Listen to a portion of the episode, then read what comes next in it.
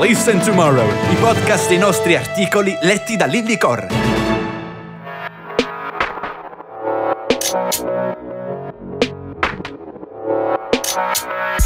Negli ultimi anni la questione migratoria è diventata il centro della scena politica italiana. È intorno a questa tematica che si apprezzano le differenze tra gli schieramenti, si vincono le elezioni e si costruiscono carriere. Lo sa bene il nostro ex ministro dell'interno Matteo Salvini, che proprio facendo leva sulla necessità di chiudere i porti è riuscito a moltiplicare i consensi del proprio partito sino a portarlo al governo nel 2018.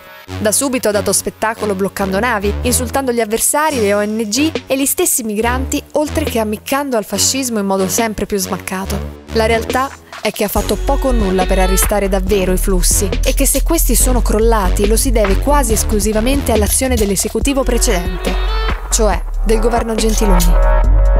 Come si evince dai dati, gli sbarchi sulle coste italiane sono continuati a crescere fino al giugno del 2017.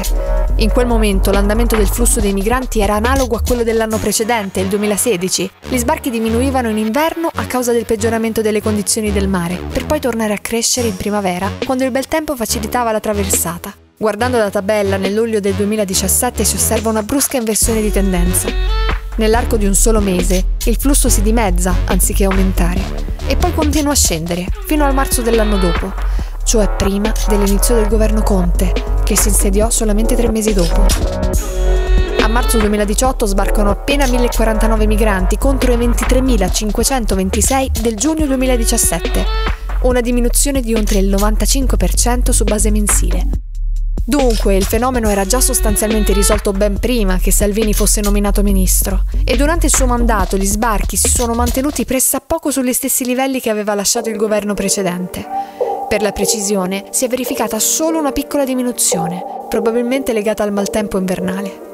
Un fenomeno questo che, come abbiamo detto, si osserva tutti gli anni e che c'entra ben poco con la chiusura dei porti.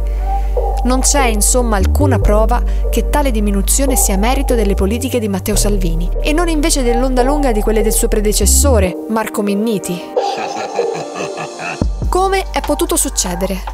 Il motivo è semplice. Capitan Papete si è limitato a bloccare le navi delle ONG, le quali in media portano meno del 20% dei migranti che sbarcano in Italia, mentre non ha fatto nulla per arginare i cosiddetti sbarchi fantasma, cioè quelli di barche e barchini guidati dagli scafisti o dai migranti stessi, che sono assai più numerosi.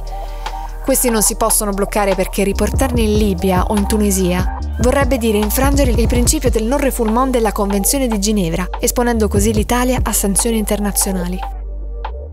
Alla luce di questo, un governo che intenda ridurre il numero degli sbarchi ha praticamente un'unica opzione. Trattare con libici e tunisini per convincerli a bloccare i migranti prima che possano superare il limite delle acque territoriali di questi paesi. È questa la direzione in cui si è mosso il governo Gentiloni con gli accordi presi con le autorità libiche nell'estate del 2017, sulla base di un memorandum d'intesa firmato alcuni mesi prima. Di fatto si paga uno Stato estero per aggirare una normativa dell'ONU, nella pratica, in un paese dominato dai gruppi armati come la Libia, questo vuol dire scendere a patti con milizie di vario genere. Secondo la giornalista Nancy Porsia, in certi casi si tratta di veri e propri clan mafiosi, per altri addirittura degli stessi trafficanti attratti da lauti guadagni offerti dalla collaborazione con le autorità italiane. Si chiede loro di bloccare i migranti intercettando le barche e le carovane nel deserto per poi riportarli in Africa o più spesso rinchiuderli in appositi centri di detenzione. Naturalmente si offre loro in cambio qualcosa, ma trattandosi di accordi segreti non possiamo ovviamente sapere con certezza di che cosa o di quanto si tratti. Di certo c'è solo la cessione da parte italiana alla Libia di quelle motovedette senza le quali la Guardia Costiera di Tripoli non potrebbe neppure prendere il mare. A prescindere da ciò che possiamo pensare di tale pratica, essa è di fatto l'unico modo legale per ridurre i flussi migratori senza rischiare dannose sanzioni economiche internazionali. E ci sono evidenze che il nuovo governo si stia già muovendo in tal senso, facendo pressioni e forse promesse presso le autorità tunisine. Ma la realtà è che da tempo l'Italia e l'Europa preferiscono prendere accordi con i paesi della sponda sud del Mediterraneo per fermare i migranti, piuttosto che accogliere ondate migratorie percepite a torto o a ragione come foriere di disordini, malcontento e criminalità. È proprio a questo che serviva il celebre trattato di amicizia italo-libico siglato nel 2008 dall'allora governo Berlusconi con il Rais Muammar Gheddafi. Secondo i termini di quel patto, l'Italia si impegnava a investire in Libia 5 miliardi di dollari in 20 anni. E la Libia dal canto suo spalancava le porte alle aziende italiane, affidava loro commesse, ma soprattutto si impegnava a bloccare i flussi migratori. Di fatto, con la forza. Fin qui niente di nuovo, ma in pochi sanno che tale accordo non è altro che il punto d'arrivo di una trattativa con le autorità libiche iniziata l'anno precedente dal governo Prodi. È stato lo stesso Romano Prodi a confessare l'esistenza di accordi anti-immigrazione con la Libia di Gheddafi. Quante volte Gheddafi mi aveva minacciato di mandarmi dai barconi di migranti? È importante ricordare che l'Unione Europea non è mai stata all'oscuro di tali pratiche.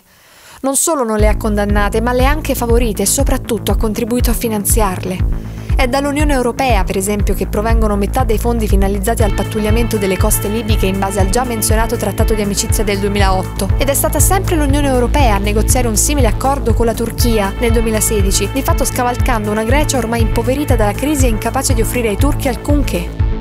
La politica degli accordi sembra perciò una scelta consolidata, portata avanti sia in Italia che in Europa da governi di ogni colore politico ormai da molti anni.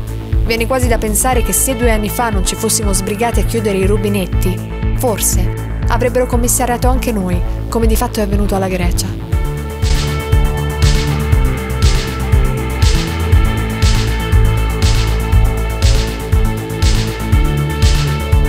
È evidente che la realtà dei fatti cozza magistralmente con la propaganda di pressoché tutti gli attori istituzionali in campo, i quali, ad eccezione dell'ONU, fanno tutti teatro sulla pelle dei migranti. Lo fa Salvini, che si proclama il protettore dei confini italiani quando sa benissimo che i risultati ottenuti non dipendono da lui. Lo fa la sinistra, che parla di accoglienza e soli quando sono stati proprio loro a scendere a patti con i carcerieri libici. Lo fanno la Francia e la Germania, che ci accusano di essere vomitevoli, isterici o plebaglia, quando in realtà avrebbero tremato se non ci fossimo dati una mossa a bloccare i flussi. A ben guardare dunque, i fatti ci dicono che le istituzioni europee hanno scelto di preferire la linea della realpolitik ai valori dell'accoglienza, dell'umanità e dell'ospitalità. Se le cose stanno così, la verità è che non possiamo farci molto, ma c'è un dovere dal quale in nessun caso possiamo fuggire. Dobbiamo raccontarci la verità. Dobbiamo prendere coscienza di quello che abbiamo fatto e delle allucinanti sofferenze che questa scelta provoca ai migranti africani, rinchiusi nei carceri lager della Libia. Forse non è molto, ma occorre farlo almeno questo glielo dobbiamo. Avete appena ascoltato un podcast targato Tomorrow